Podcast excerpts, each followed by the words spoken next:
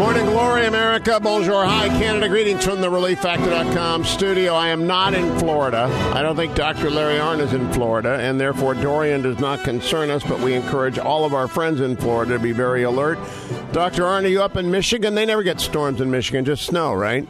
Yeah, no, we get storms, and and they're pretty unlike in Florida where they tear your house down. They t- they, yeah, it is a serious category four. By Tuesday, we'll know when we come back live. But today is the Hillsdale Dialogue, last radio hour of the week. Dr. Arnn joins me as the president of Hillsdale College for most of these. We discuss important pressing issues where we go in the Wayback Machine. Next week, we get in the Wayback Machine back to Homer as we start a series on the Iliad and the Odyssey with a new translation. Who is the translation by, Dr. Arnn?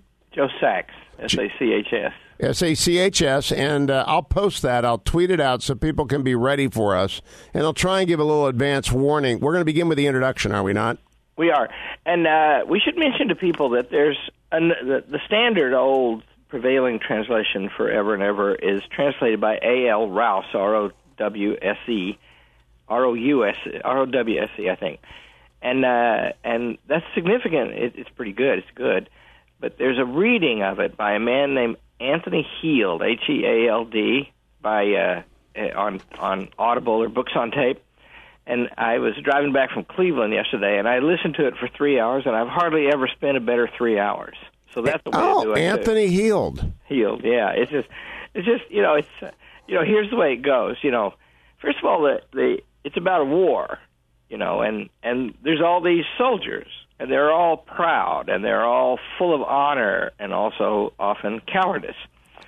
And so the, the, uh, Agamemnon will say to Menelaus or Achilles, whom he fights with all the time, "What a thing to say!" you know, stuff like that. Yeah. and they, and you know, before they can fight, you've got to read for about, you know, three thousand words. Uh, Agamemnon goes walking among the troops, right? And then every commander is described and every unit and the place where they kind so it's a tour of ancient Greece and it's just hilarious and great. We will begin that next week. This week we begin with something that is both comic and tragic and that is the turn that British politics has taken to uh, one would say the mos maiorum of Great Britain may or may not be in danger, depending on who you listen to. I'm going to read you a Financial Times editorial as we go along, but first, I am sure you are as absorbed in this as I am. Chuck Todd said yesterday, but for his audience, he'd cover it every day. It is a moment of high drama in the United Kingdom right now. Highest drama. What do you think is going on? Well, uh, first of all, there's a, a breakdown in a very stable you know way of governing. It's the oldest parliamentary democracy, the mother of all parliaments. But the breakdown is between two things. It's between the direct will, will of the people as expressed between in, in a referendum and the majority and the minority in the parliament. And because referendums are not, you know, they're not unknown and they're they're just not common. Uh, and so, what happens in a case where the people vote one way and the parliament doesn't do what it says? And, you know, they called an election and everybody announced out loud, all the parties, by the way, that they would abide by the results of the election. That was when they were all confident that, that Leave was going to lose. And now they're not doing it. And it's hard to trace accountability to exactly who is responsible for that because uh, Parliament is a many-headed beast. Uh, it's a coalition government that commands right now a majority of one vote, and there's been a change of leader at the head of that co- coalition. And the the well, there've been two actually, because David Cameron is the one who called the, the referendum, resigned when it didn't go his way, the right thing to do. Theresa May, who also supported Remain, uh, uh, took over and dithered and didn't do. I mean, we've talked about that. She just did about as bad a job as you can imagine anybody doing. You know, in a, admittedly a very difficult thing. And so now this uh, whirlwind has become prime minister of Great Britain, and he's got one idea. Our party called this referendum. It won. We're going to do it. We're going to do it. and it's a great idea. It is an. Uh, by the way, the simple appeal to the basic bedrock of democracy is not a bad platform on which to fight a general election. No, and you know they're both. You can see, you know, the spirit of things, right? Since they, you know, since long before they beheaded Charles I, you know, in 1628, they uh, they they've you know the what is it? Sovereignty has been widening in Britain, and so both sides are now saying. So the the you know the many people, and it's probably a majority in the government, and a majority of the London elite and a majority of the professional elite all over the country, they don't want to go, and those are the people who talk really great, and so they say this is a failure of democracy because Parliament is being subverted. And so both sides are now claiming that the other one is a failure of democracy. You know what I, what I read yesterday in BuzzFeed, and I have since confirmed that it is indeed in the British press as well.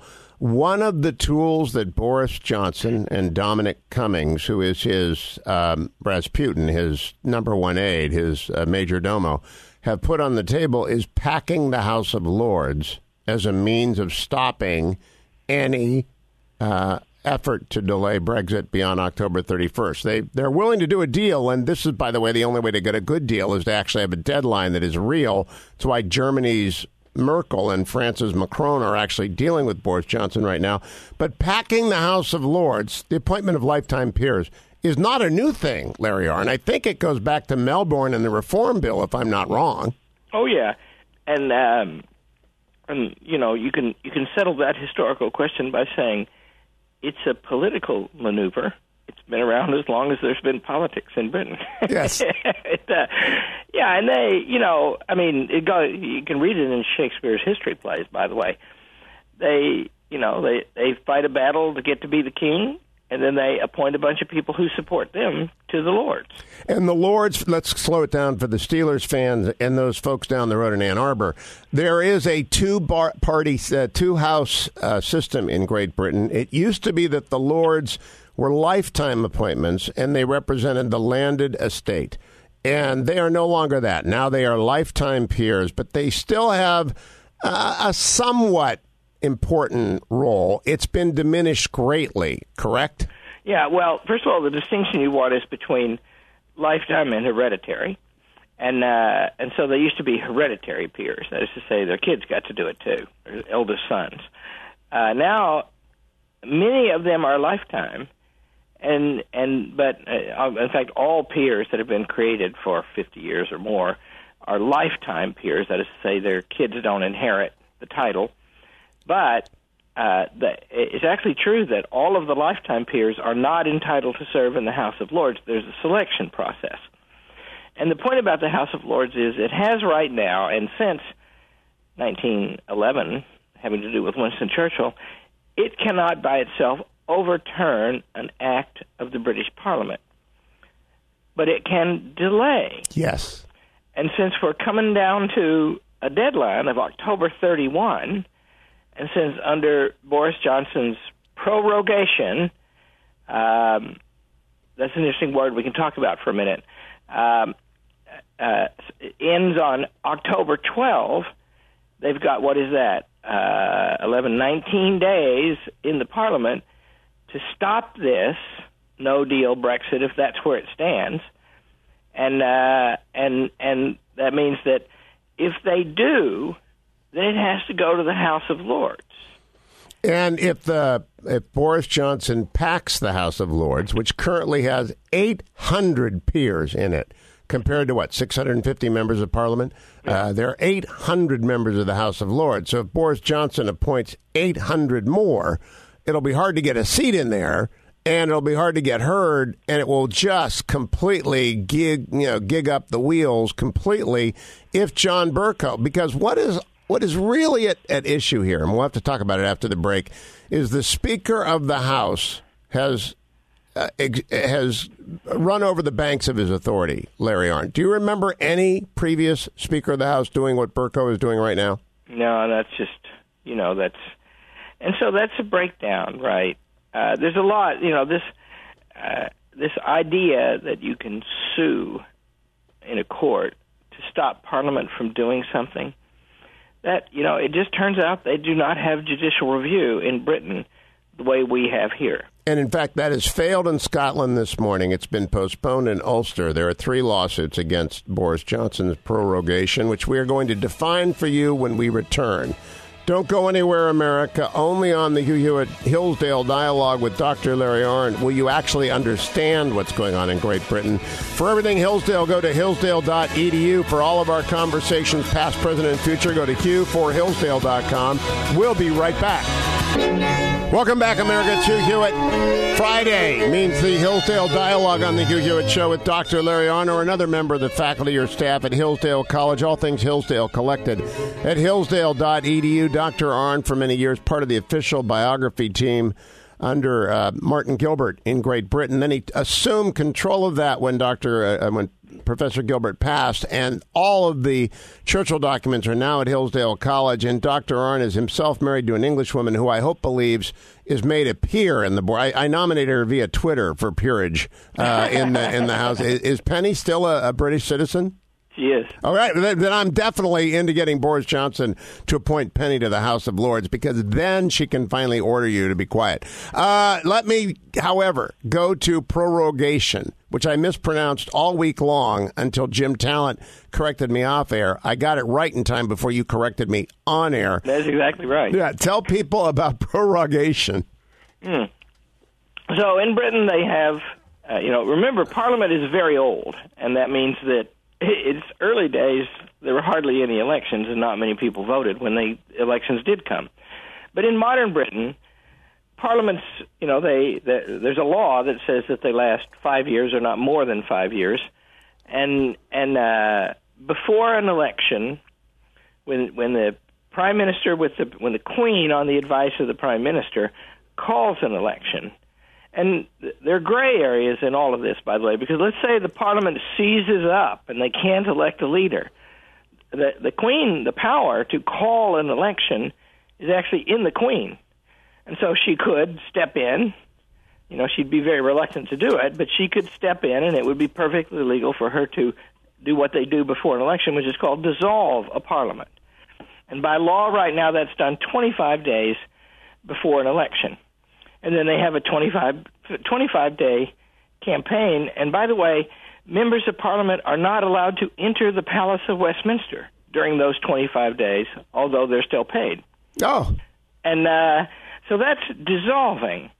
But then they love to mark uh, the the the five year term of a parliament into bits, into annual bits, basically. They love to stop, usually in August around the first usually, and they love they love to get back together in September. And when they get back together, the Queen comes and gives a the royal address from the throne in the House of Lords, where the new plat the, the year the annual platform of the government is announced in a speech read by the Queen. Now the process of going for this annual recess, but it doesn't necessarily have to be annual is called prorogation. And that word rogation is actually a really ancient, a very old word that begins uh, in meaning inquire or request, and you know pro uh, means before, right? Yes. And it ends up now meaning command, and, and it's only meant that for about 400 years. Only. yeah, so it's so it's you know it's that's an innovation. It's like it's like New College, Oxford, right? it's only 700 years old. Um, so so uh, prorogation is really a, a common event, and it usually happens about this time of year. And it's been the longest parliament without one uh, in modern time It's gone more than 400 days since the Queen's speech, and we've had two prime ministers, and it goes back to the beginning of the May government. And it usually happens when you get a new prime minister, the Queen comes and gives the new prime minister's speech. So while Boris Johnson may have mixed motives for announcing a prorogation, it is not at all radical to have done so. The, the, the, the complaint one can make about it is one, there shouldn't be one at all, given the urgency of these things. And, you know, by the way, I don't think Parliament's going to be able to do anything about it, right? They're nope. divided up so much. Um, or two, this is longer than normal. And, you know, it is, it might be as much as two weeks longer, but they're, you know, they're always, you know, long, two weeks or more. And, uh, you know, because they don't, they go home and, and then the government, that is to say, the members of the House of Commons, most senior, who have the ministerial positions, and remember, they are creatures of the House of Commons. That's say, you know, they're going to come back in October 17th, I think is the date. And that's when Boris needs to call an election and send him home for 25 more days. And then they'll be out. Uh, right. Doc, Dr. Larry right. Arnn and I will be right back to talk about what's really going on in Great Britain when we return to the Hillsdale Dialogue. Everything Hillsdale at hillsdale.edu. Welcome back, Americans. Hugh Hewitt. The Hillsdale Dialogue is underway, the last radio hour of the week. All things Hillsdale, including amazing video courses on the Constitution, on Churchill, on the progressive movement. They are all available for your downloading and listening pleasure at hillsdale.edu, where you can also sign up for the free, I emphasize free, monthly speech digest Imprimis, which will arrive in your mailbox old fashioned snail mail once a month. And all of the conversations I've been having with my guest, Dr. Larry Arnn, or one of his colleagues about matters large and lasting, going back to 2013, are collected at hughforhillsdale.com for your binge listening pleasure. Dr. Arnn, I just tweeted out memo to Boris Johnson. When you create new peers, please consider the First Lady of Hillsdale College, Penny Arnn, a subject of the Queen, resident in Michigan, but is the spouse of the president of the custodian of Churchill's papers, a perfect peer and bridge builder to the U.S. Oh, wow. She, my, my wife will secretly love that idea, but also be embarrassed by it. Baroness Arnn, would she be Baroness Arnn? Uh, yeah, I guess so. And then I would be Sir. Well, you would. oh, that's unfortunate. That's Yeah, a that's byproduct. That's an, but now tell me, what would she be, be Baroness of? Where is her hometown? Well, they don't really appoint them anymore. Oh, Uh, she's a Baroness without portfolio. well, they sort of use her last name. Baroness Arnn. Yeah. I am all for this. and if you're yeah, going to yeah. throw 400 peers in there, you might as well have the first lady. You are the Hillsdale College is the custodian of the Churchill papers, and I, I believe you're even done. Well, the, we're the custodian of Martin Gilbert's papers. That's what I meant. which include uh, a photocopy of just about everything in the Churchill archive. The actual custodian is uh, the Churchill Archive Center at Churchill College, Cambridge, run by a really great guy named Allen Packwood, who's coming to Hillsdale College in November. Uh, and so he's got all the originals, and we've got, you know, we've got more than that too, because Martin Gilbert and Randolph Churchill before him researched Churchill for what 1961 until you know to Martin Gilbert in 2012 12, when he was incapacitated, and you know, and I helped do that too. And so we just went all over the place, you know, all over the world even looking for papers. And so yeah, we've got a lot of we've got you know one of the best Churchill archives in the world, but it's not full of well, there are a fair number of original source documents that are very valuable. And those we keep in locked cases. Have you finished the publication of all the papers? Well, you know, I'm it's a sore spot. Uh, oh, good. Oh, good. I've been I've been saying for a month that we finished it when I finished the preface, and then darned if I didn't get uh, the acknowledgements to Oh, write. oh, I oh, forgot. oh. and that's kind of hard because you know there's a lot of people to thank, and uh, the ta- the uh, index is nearly complete, and so it's time for me to finish that dang thing. And if I don't finish it on sa- Saturday, I'll be disgraced. Okay, so by this time next week, it will be complete. Doc, now, Doctor Arnn, I still I still believe in Baroness Arnn, and so please pass that on. I want to play for you Jacob Rees-Mogg, who is my favorite member of Parliament. He is now the leader of the House of Commons. Was Churchill ever the leader of the House of Commons? Uh, yeah, briefly when Eden was sick. Okay, so he has served in this position. He served in, I thought, every member. He was he was Chancellor of the Exchequer. He was Secretary for Ireland. He was Home Secretary. He was uh, every, uh, Lord of the Admiralty. Was there anything he didn't do? Well, he, people like to say the only big job he never got was foreign secretary, but the truth is, when Eden was sick in 1953, Churchill did that job for several months. But actually, now that I think of it, there was another such occasion when Eden was sick during the Second World War, so he did that too. All right. So one of the people in one of the jobs that Churchill held is a fellow named Jacob Rees-Mogg, who's an old school Catholic and an old school Brit, and he was on the BBC yesterday being pestered about the claims by Bercow and others. Bercow being the the the, the blabbermouth Speaker of the House, and Jacob Rees-Mogg responds this way the people who are banging on about no deal and the um, uh, sort of candy floss of outrage that we've had over the last 24 hours, which, to go back to our introduction, I think is almost entirely confected, is from people who never wanted to leave the European Union. And you must bear in mind that this is the greatest period of anger for them, or of confected anger, because after the 31st of October we will have left, and this is the last time that they have available to try and thwart the 17.4 That's million people who voted to leave. Bleak assessment of, uh, of your colleagues, isn't it? I mean, we have Philip Hammond, former Chancellor of the Exchequer, never wanted to leave and obstructed. Never wanted to leave, but nonetheless, look at the sorts of things he is saying: constitutional outrage, profoundly undemocratic. Dominic Grieve, deeply questionable, frankly outrageous. Michael Heseltine, constitutional outrage. Well, my, John my, Bercow, the Speaker of the House of Commons. Well, I could go on. Okay, you know the list let, as well as I do. Let's deal with um, Lord Heseltine uh, and, and the Speaker because what they had to say is, of course, interesting.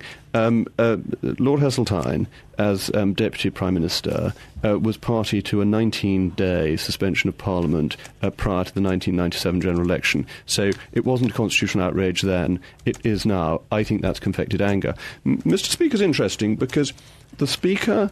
Um, by convention and long standing tradition, uh, has no tongue with which to speak or eyes with which to see other than as directed by the House. What he said yesterday was not directed by the House and therefore must be said in a personal capacity, not as Mr. Speaker. Was it, I was going to use the word illegal, not the appropriate word, but, but, but was it improper? It was the most constitutionally improper thing that happened yesterday. Dr. Arnn, what do you make of that? Well, first of all, the most constitutionally questionable thing that happened yesterday. There were a lot of them. I know, but he's putting he's putting Speaker Bercow at the top. Yeah. If uh, so, first of all, isn't that guy great? Banging on about the candy floss of outrage, confected anger, meaning this is all the children of the house. Yeah, and remember, Michael Heseltine's uh, distinguished career includes helping to bring down Margaret Thatcher. Yes. yeah, so it's uh, that guy. You know, he's Oxbridge guy, and you know, really pretty, nice blonde hair. He's you know he's the new parliamentarian. He's old now, but he's we've had the new parliamentarians for a long time, and uh, and so yeah, I mean Jacob Rees-Mogg, what a blessing, and uh, what a blessing that you know it's among the direct and resolute things that Boris Johnson has done. Putting him in there is one of them. Yes, because he's so clear and he's so effective and he's so certain in himself. And then, darned if he doesn't practice the Catholic faith devoutly. And he is unflappable. What kind of crazy guy is that? And and he pulled out of nowhere the quote about the speaker, which I believe dates to the 1640s. Oh yeah. Here, here's a little bit more. oh, do you know that was said to Charles the First? There you go. right, and Charles the First is saying, "Where are those guys?"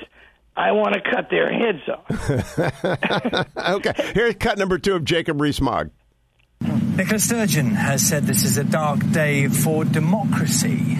I mean, it, there is a clear pattern. Oh, okay. Nicola so. Sturgeon would, wouldn't she? Uh, uh, Nicola Sturgeon is the leader of a separatist movement within this country who wants to break up the United Kingdom. You would expect her, if um, the government had said we would celebrate Christmas Day on the 25th of December, Nicola Sturgeon would have been in a state of outrage. Well, okay, That's you, her well, default position. You, so, so Arnn, she is. It's wonderful the way he dismisses in the right way those people who ought to be dismissed for being predictable in their outrage. Yeah, and not quite dismissed, explained. Right? Yes, they they and see this. The thing is, it's to say that this is anti-democratic is is to say that the referendum is not as important as our reading of the of the me- mechanisms of Parliament, and the most you can say about what Boris Johnson has done is that it's longer than normal, right? But it's not infinitely longer. It's 10 days longer or something like that. And And the other thing is, you know, if he'd been as mean as I thought he might be, he might have prorogued Parliament until after October 31. Uh, and then you would have a genuine uh, argument about what he's up to. Uh, right now, he's just run. He's giving himself time to negotiate seriously with Britain. Uh, biggest partners, France and Germany, and the idiots who are Remainers aren't really objecting because of what he's doing. They're objecting because he might succeed. They're not worried that he's going to fail. They're worried he's going to succeed. Yeah, yeah, and and see another thing is to do that to you know because he hinted that he might do that. That is to say, till after the October 31, but I, he he's calling him back because he hopes to give him something to vote on. Yeah. Now and, now there is a responsible critic. Robert Shrimsley is the uh, equivalent of Gerard Baker, the editorial director of the Financial Times. And he writes uh, today that sometimes it is the cleverest wheezes that come back to haunt you. I don't even know what that means. But he went on to say among Mr. Johnson's allies are those, his chief strategist, Dominic Cummings, for example, who take a revolutionary approach to politics, yearning to refashion the old institutions of state. Rather, more of Team Johnson, though, including the Prime Minister himself, believe in those institutions. Once the fight is won, they imagine normal politics service, normal political service will resume. Jacob Rees-Mogg, the leader of the House, insists that the British Constitution can bend to a passing storm. This may be a fond hope. Parliamentary democracy has been irrevocably altered by the Brexit battle, he says, however.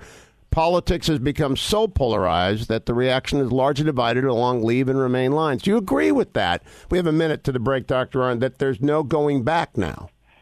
Yeah, well, I guess they're. He thinks they're more polarized than they were in the English Civil War. that's what happens when you have a, a country with a two thousand year old history. Right? it's not. That's, that's silly. And uh, you know, look, this is this is fundamental, right? And that means it's revolutionary. In other words, uh, we, we they use the word democracy, but and you know, what's better democracy? Is it uh, abiding the referendum, doing what it says, or is it uh, uh, abide, abiding the strict forms of Parliament that Johnson is said to have violated? But the larger question is, what is the actual popular accountability in any country of the European Parliament? Well said. When we come back from break, we're going to take that up because that is the rub. Dr. Larry Arnn is my guest. All things Hillsdale are at hillsdale.edu. Welcome back, America, to Hewitt. Dr. Larry Arnn is my guest. The best criticism of Boris Johnson has come from the editorial director of the Financial Times, who writes Conflict between the legislature and the executive is the essence of Parliament. What is unusual is the extent of the indifference both sides have shown to convention with conservative rebels unwilling to countenance voting down their own government, anti no dealers sought other paths. They have seized control of the Commons timetable, aided by an activist speaker overturning conventions apparently to assist the struggle. These breaches matter less. A government with a solid majority would not be stopped in this way. But Mr. Johnson has now responded in a far more heavy handed manner, using prorogation, the normal suspension between sessions, to deny opponents up to five weeks of time. Curtailing a tiresome parliament is a serious escalation of the constitutional warfare. The right response for a government unable to secure its key policy is an election. He concludes sometimes breaking a code can have greater consequences than breaking a rule. What do you think of that critique, Dr. Arnn? Well, you know, the trouble with that is is that there are two codes here, and they're at odds with each other because uh, uh, the because because the this party, the Conservative Party, hosted the Re- Reformation, and it's worth mentioning. In 2014, David Cameron did exactly the same thing about Scottish independence, and the Scottish people voted in 2014 55-45 to remain with the United Kingdom. So why why does it matter that the Tories held the, the, the referendum? Why is that the key? Because more than any other party, all of the parties, by the way, during the campaign for Leave or Remain, endorsed the results of the election in advance. We will do what the people say yes. about this, right? But the but the Conservative Party is the one that called it, right? And so you can say if you don't have a governing majority anymore, you should quit. And and that's only a counsel of prudence, right? Majority. When Margaret Thatcher came to power, what what she did was she she roped, uh, uh, she, she hog-tied James Callaghan, the labor leader, because he kept waiting for the polls to get better, and he ran out of time. And there just you know there was a month when he just really had to do it, and it wasn't ready, right? Well, we're not at that time for this government, no. and he and he put it off as long as he could, and so that's that's common practice, and uh, and you know how could it not be? By the way, because one of the things you get if you get a majority in the House of Commons and and form a government is the timing of the next election. So he can do that when he wants to, and that means, as you said earlier, he can if he wants to. Uh, you know, they come back, they start a bill. He could go ask the Queen to dissolve now, not prorogue, dissolve the government and hold an election, and that takes 25 days. And the big issue in that election would be what happened on October 31st. And and he would say, "We implemented your platform." I believe co- conservative Tories who opposed prorogation or the new election would be wiped out in the listing, right? Don't they have to be nominated by local councils? Yeah, and you know it's hard to get them all deselected because who's going to do it? But there would be a lot of challenges, and I would bet that there would be some that would be successful. And you know, you've got to ask yourself: the Conservative Party, what's better to you know, in the abstract, and forgetting the the froth and turmoil, which is hard to forget right now. What's better in the abstract to go to the people and say? You voted 52-48 to get out of the European Union, and we called for the vote, and we kept faith, and we're out right? And you know, when they say 52-48, the numbers were much higher among conservative voters, right? They voted, you know, north of 60%. I, I think it way north, but I don't I'm not sure. So so the point is, what's a better argument? That or you know, this was just such a mess and we couldn't get it done. And meanwhile, the shadow chancellor has compared Boris Johnson to Hitler, and Jeremy Corbyn has encouraged the shutdown of ten cities in a in a replay of the poll tax riots of the 1990s. What what do you make of the meltdown of the Labor Party? Well, you know, I mean, first of all, they've used Hitler. And they're not going to go to Stalin because they like him rather better. so, so, so they're out of comparisons now. You know, they're done. I mean, the devil himself. I doubt. I doubt if many of them believe in God, right? And therefore, the devil. the devil can be. well, I'm closing off. Would you please go over and talk to Baroness Arnn and tell her that I've begun my grassroots campaign and that she must be prepared to get on a plane to London to... I'm gonna she, I'm gonna make her a cappuccino and take it to her upstairs and announce her ascension. Yeah, no, it's not a done deal, but I think Boris Johnson does listen to our show, so there is a good chance that he will be making Baroness Arnn, and then you will be Sir. That is an unfortunate byproduct. Is that the case? Yeah, and I, but you know the the consolation you'll have is that's kind of weak, isn't it? It is compared to a baroness. You'll be known as the husband of Baroness Arnn. That's what I like. Dr. Dr. Larry Arnn of Hillsdale College, thank you. We will have a result on whether or not they stop the prorogation next week, and we're beginning Homer. Joseph Sachs, S A C H S. Go get his new edition. We're beginning Homer next week on the Hillsdale Dialogue. Thank you, Dr. Arnn. Thank you, Ben. Thank you, Adam. Thank you, Generalissimo. Have a great Labor Day weekend. Stay safe, Florida. I'll be back on Tuesday with the next Hugh Hewitt Show.